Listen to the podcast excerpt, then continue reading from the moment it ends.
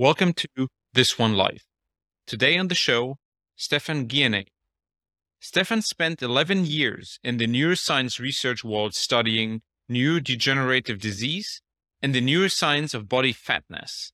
His book, The Hungry Brain, was named one of the best books of the year by Publishers Weekly and called essential by the New Times Book Review. He's the founder and director of Red Pen Reviews, a nonprofit that publishes free expert reviews of popular nutrition books. This is part one of our conversation.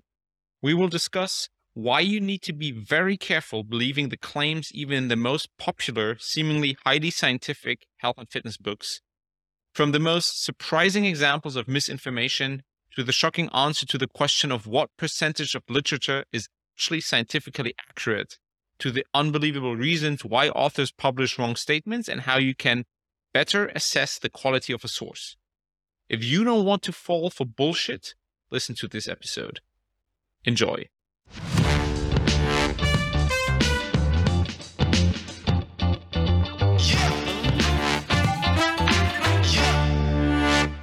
Stephan, what made you create Red Pen Reviews? Yeah, so my initial inspiration came from really two places. Number one was my frustration with the quality of popular nutrition information, the information that most people are exposed to on nutrition and health. There's a lot of it that is just not very high quality, and that's causing people to make suboptimal decisions about their health. And also just misleading people, which is annoying, including me. I've been misled pretty severely by nutrition misinformation in the past. And the frustration was the first piece. The second piece was inspiration from a friend of mine, Seth Yoder, who was doing detailed citation checks of popular nutrition books. His method was very simple. He would take popular nutrition books, he would look at the citations, the references they were citing to support their claims, and he would just look them up one after the other and he would write what he found on his website. And what he found was frankly shocking that some of these books that not only claim to be evidence based, because of course almost all of them claim to be evidence based, but were commonly taken at, by the public as evidence based and even had very good reviews sometimes in respected media like New York Times or the Atlantic. Some of these books were just grossly misrepresenting the references that they were citing. And so when I saw the power of such a simple method of just going through the citations and seeing whether they're accurately represented in the book, I thought that that might be something we should start doing more systematically. And however, these reviews were extremely time consuming. This was before my friend Seth had kids and he had all this time on his hands to to do a project like this and he would spend hours and hours doing these reviews. Clearly not feasible to do at scale. And what i started thinking about is how could we do something like this but make it both more efficient and better?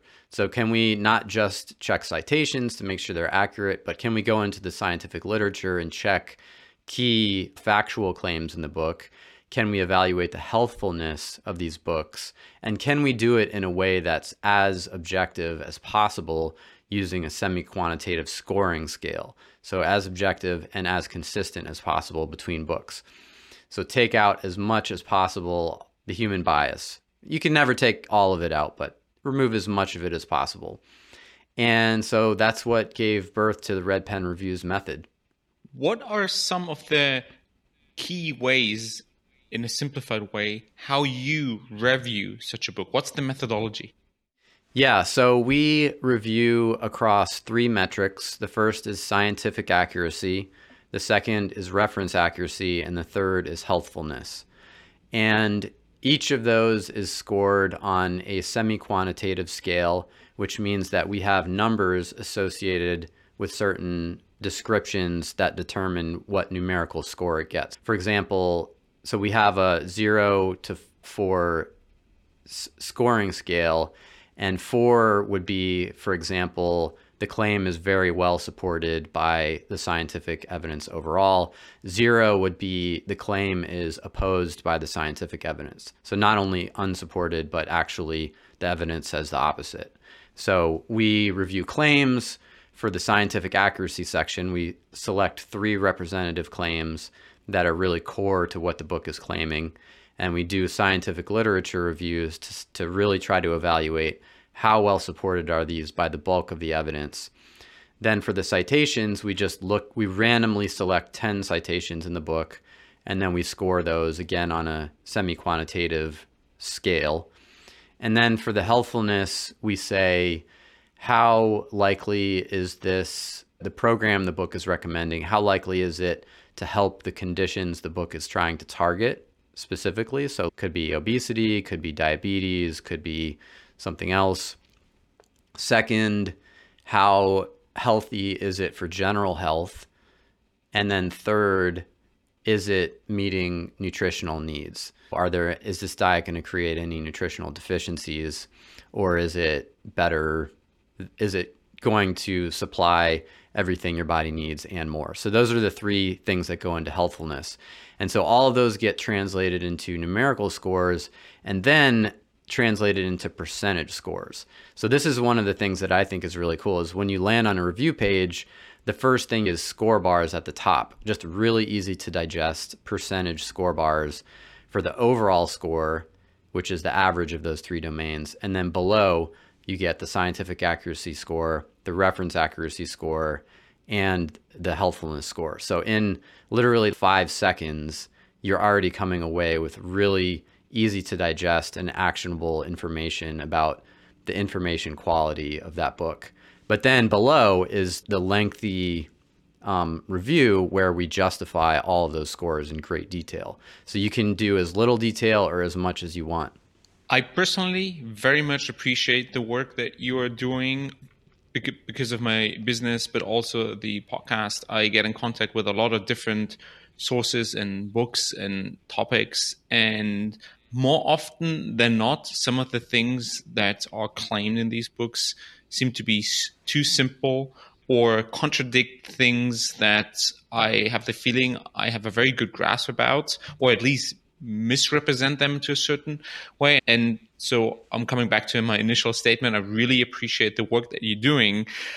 To start from the top, in your experience, to get us now emotionally riled up a little bit.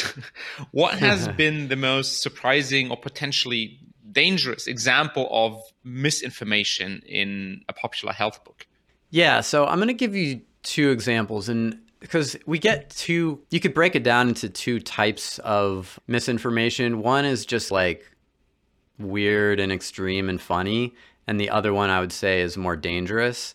And in the weird and extreme and funny category, so on our reviews, we we have a section that is the most unusual claim section, and that's where we just try to find like what's the weirdest claim this book makes and can we evaluate it? And sometimes the claims hold up. So it's not necessarily always that they're false, uh, but often they are. So like just to give you an example, um, in the book Grain Brain, um, there's a page that makes claims about the diets that our ancestors ate.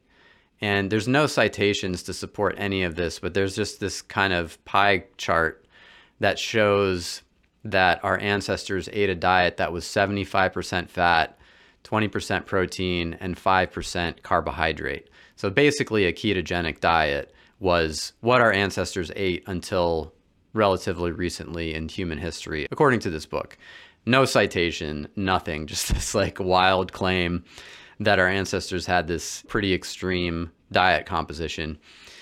And so that's an example of one of the kind of fanciful ones where the author basically just makes something up to support the argument they're making in the book. So that one was incorrect?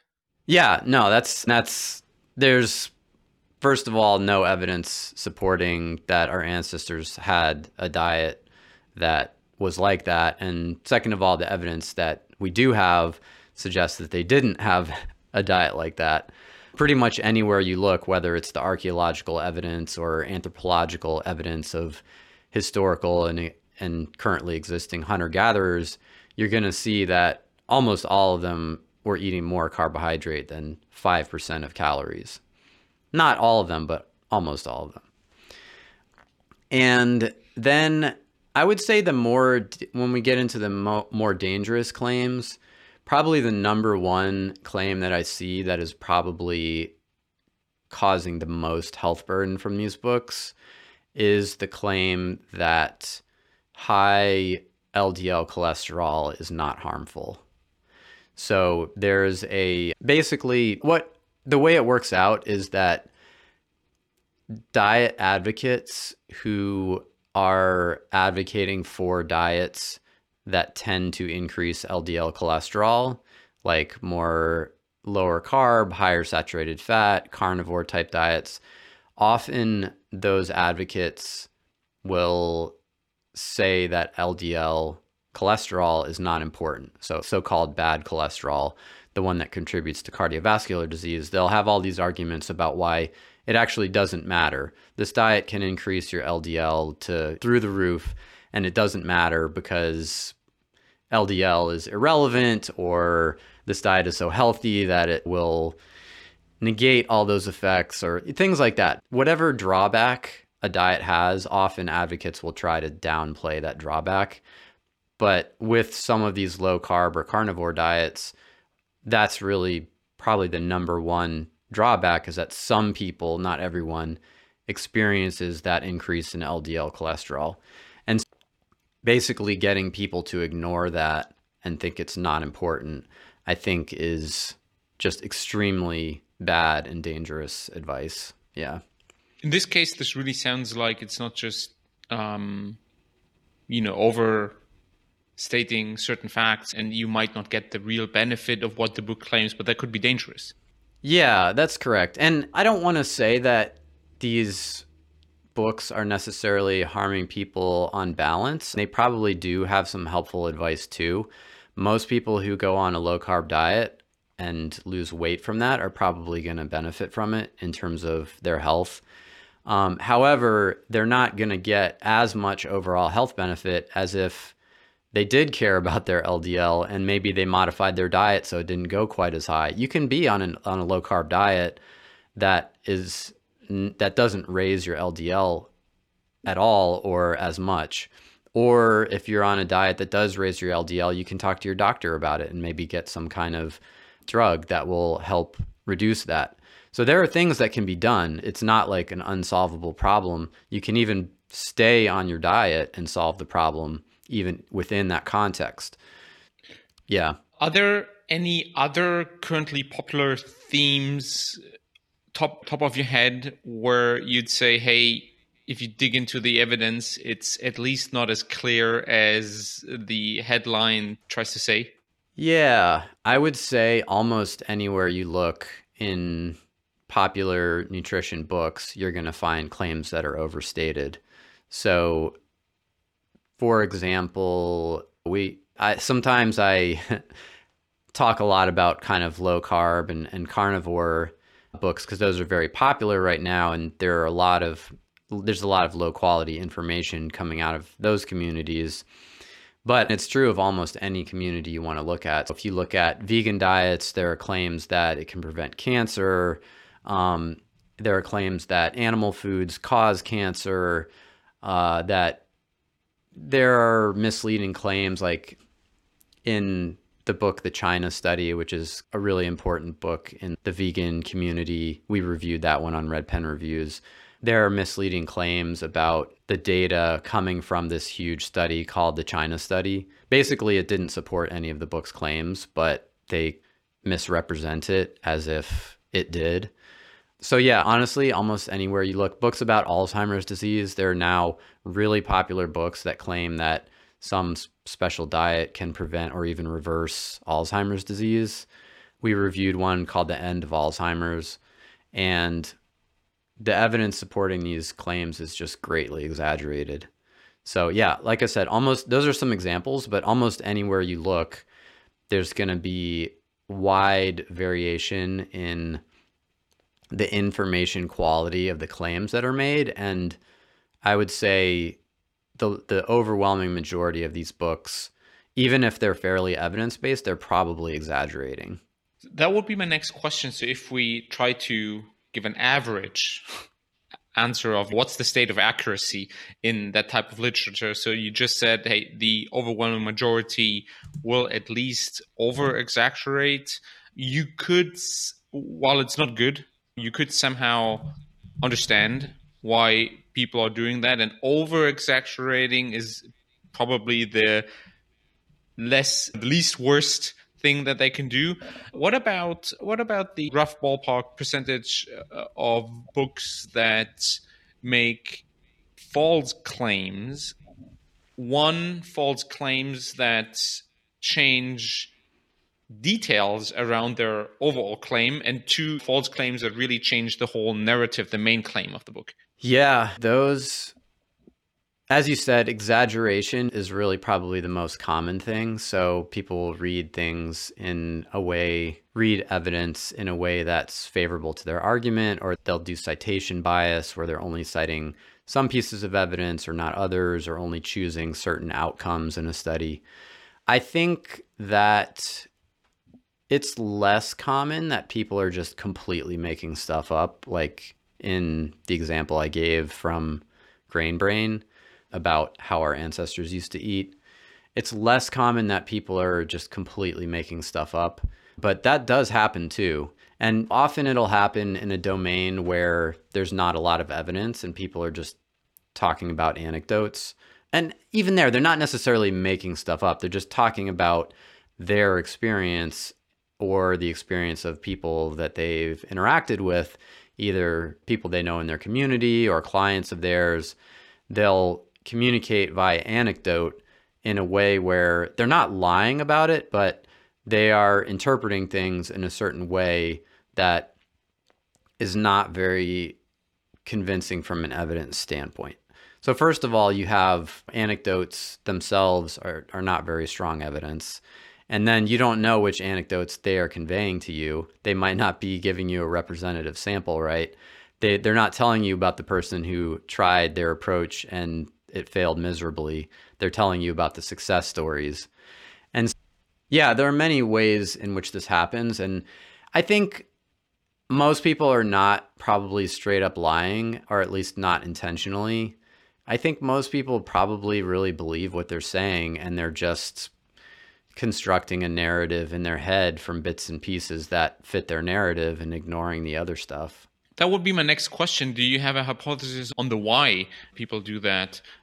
is there anything you would like to add to what you just said uh, uh, in, in terms of people most of them don't really mean anything bad but they have a narrative and they're basically their bias is to pick and select those that evidence and those stories that support that narrative yeah, I think there are probably a lot of reasons why people tend to do this. A lot of these people probably most of them are really convinced that they have a great idea and they're trying to help people and get the word out. I think probably the motivation is pretty sincere for a lot of them.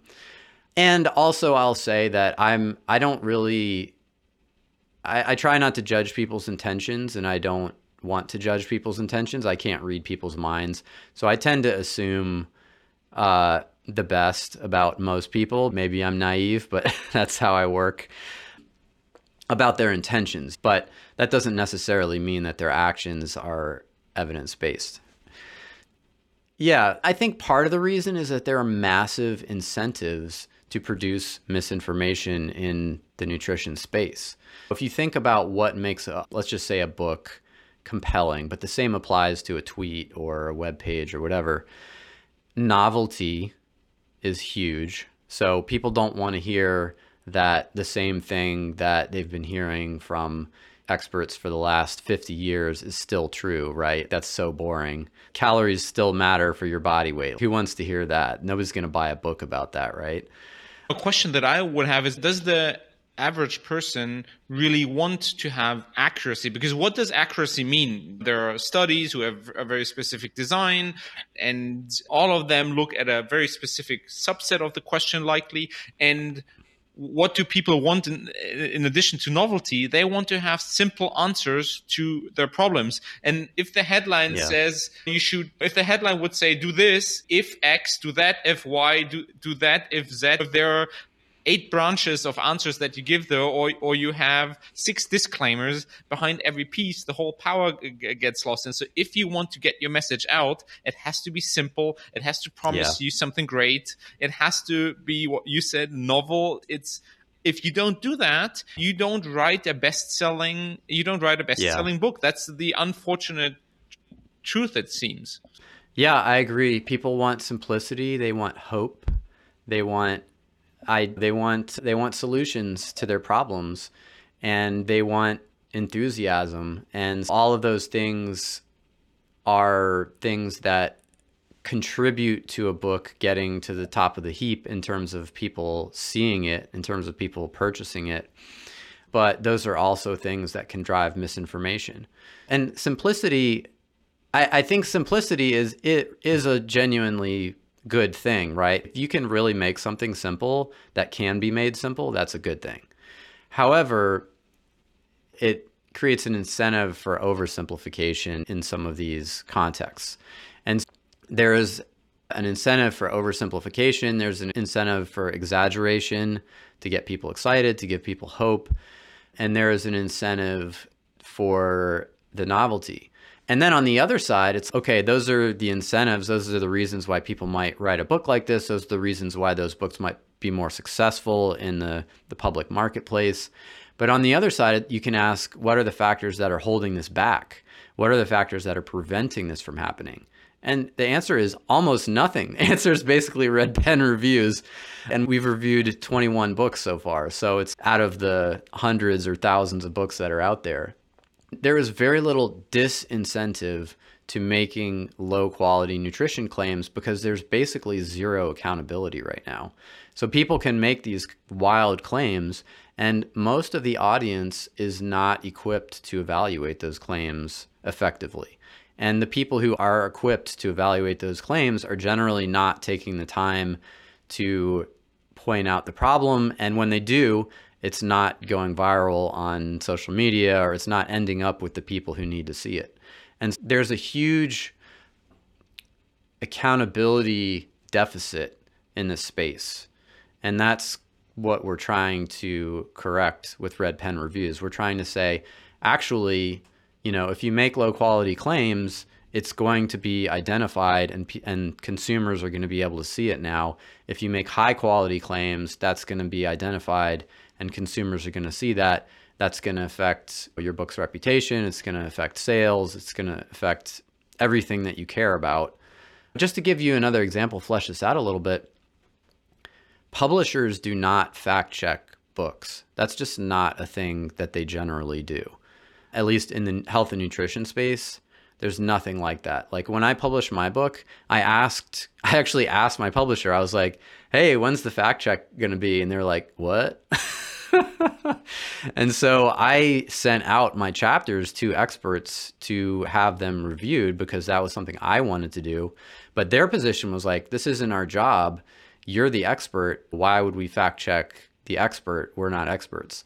And so there, there's just almost zero accountability right now. So there's all these incentives pushing toward misinformation, and there's almost nothing pushing against it right now. I love the mission that you're on, and I find this so important when I think about what we read in books and scientific, even sometimes scientific journals, it's startling to think that think about just how much of it could be skewed by biases and hidden agendas. And it's not comfortable to admit, but skepticism is really important when consuming media, not only in that space, but it's also there. And especially if you take the, these groundbreaking claims for example, the simpler and the more sensational they sound, and the, the more hope they give you, the more you want them to be true, the more you need to question their validity. And it, it goes so far that at that average level of scientific accuracy, you, you should call it fiction or entertainment or marketing.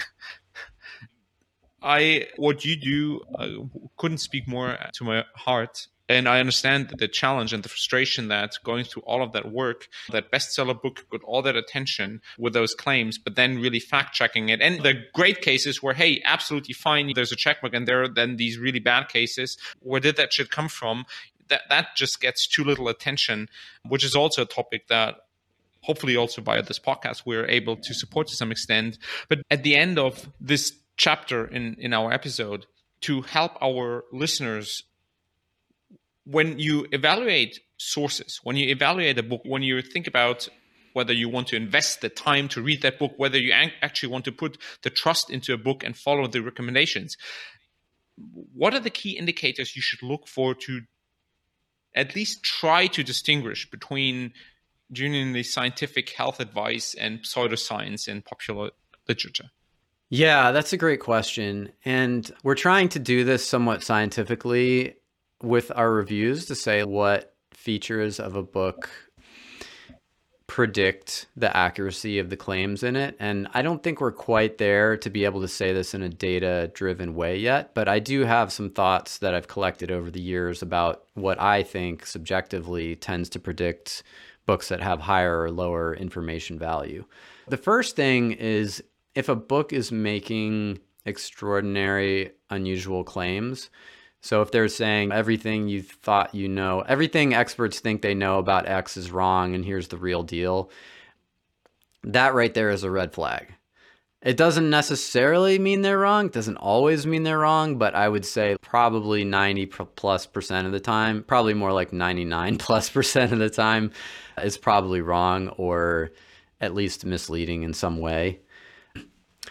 Expertise of the author. So, is the author an, a true expert in this subject? So, are they a researcher in the area? That does not, unfortunately, does not guarantee accuracy it's just a factor that increases the probability of accuracy. So we've seen that experts tend to get better scores when they're talking about their field, but not always true. So they can even get low scores. Um, people are books that try to explain everything with one idea. Here's the one idea that explains everything about health and body weight or whatever. That's also a red flag. I think that is a red flag for an ideological mindset. This person has one big idea. They have a hammer and everything looks like a nail. Yeah, glucose um, management.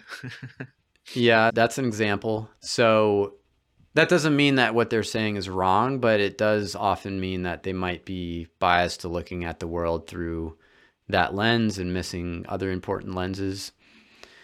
Are they able to show nuance? So, can they say, all right, here's the evidence for this, but you should also know about this other thing that undermines it, or here's a limitation of this evidence I'm citing. Those types of things are, if they can show nuance, that's a good sign. If they cannot show nuance, if literally everything in the world appears to support their argument, then that's a bad sign.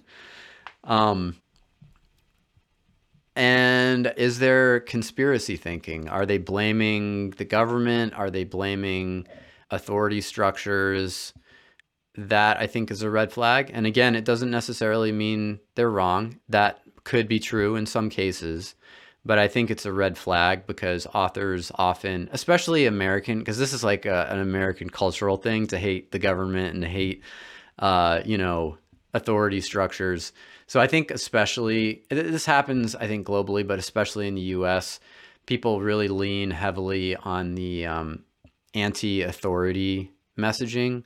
Not only is my idea true, but not only is my idea correct, but the government has been trying to make you sick by saying the opposite. Some some an argument like that. I think that's a red flag.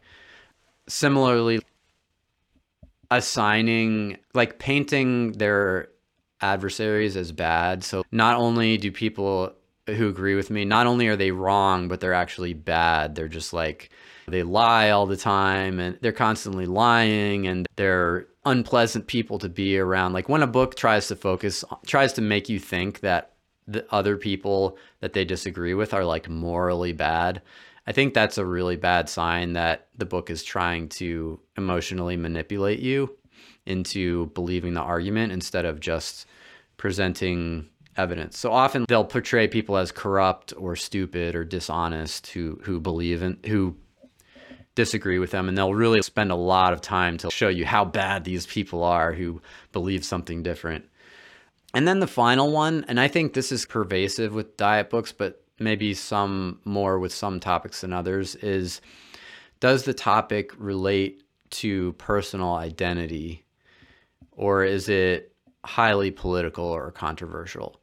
I think those are the kind of topics that, and diet is something that does relate to personal identity, right? So I think that's part of why we get so much ideology in this space is it relates to identity. And books that relate strongly to personal identity, that's where people are often more inclined to get carried away by ideology. It almost feels that a lot of the points that you said is the more entertaining a book is, the more I really want to read it. I have the feeling it's a must read, the more a lot of the red flags that you mentioned, or not red flags, but indicators that there, there could be something wrong are being checked. Yeah.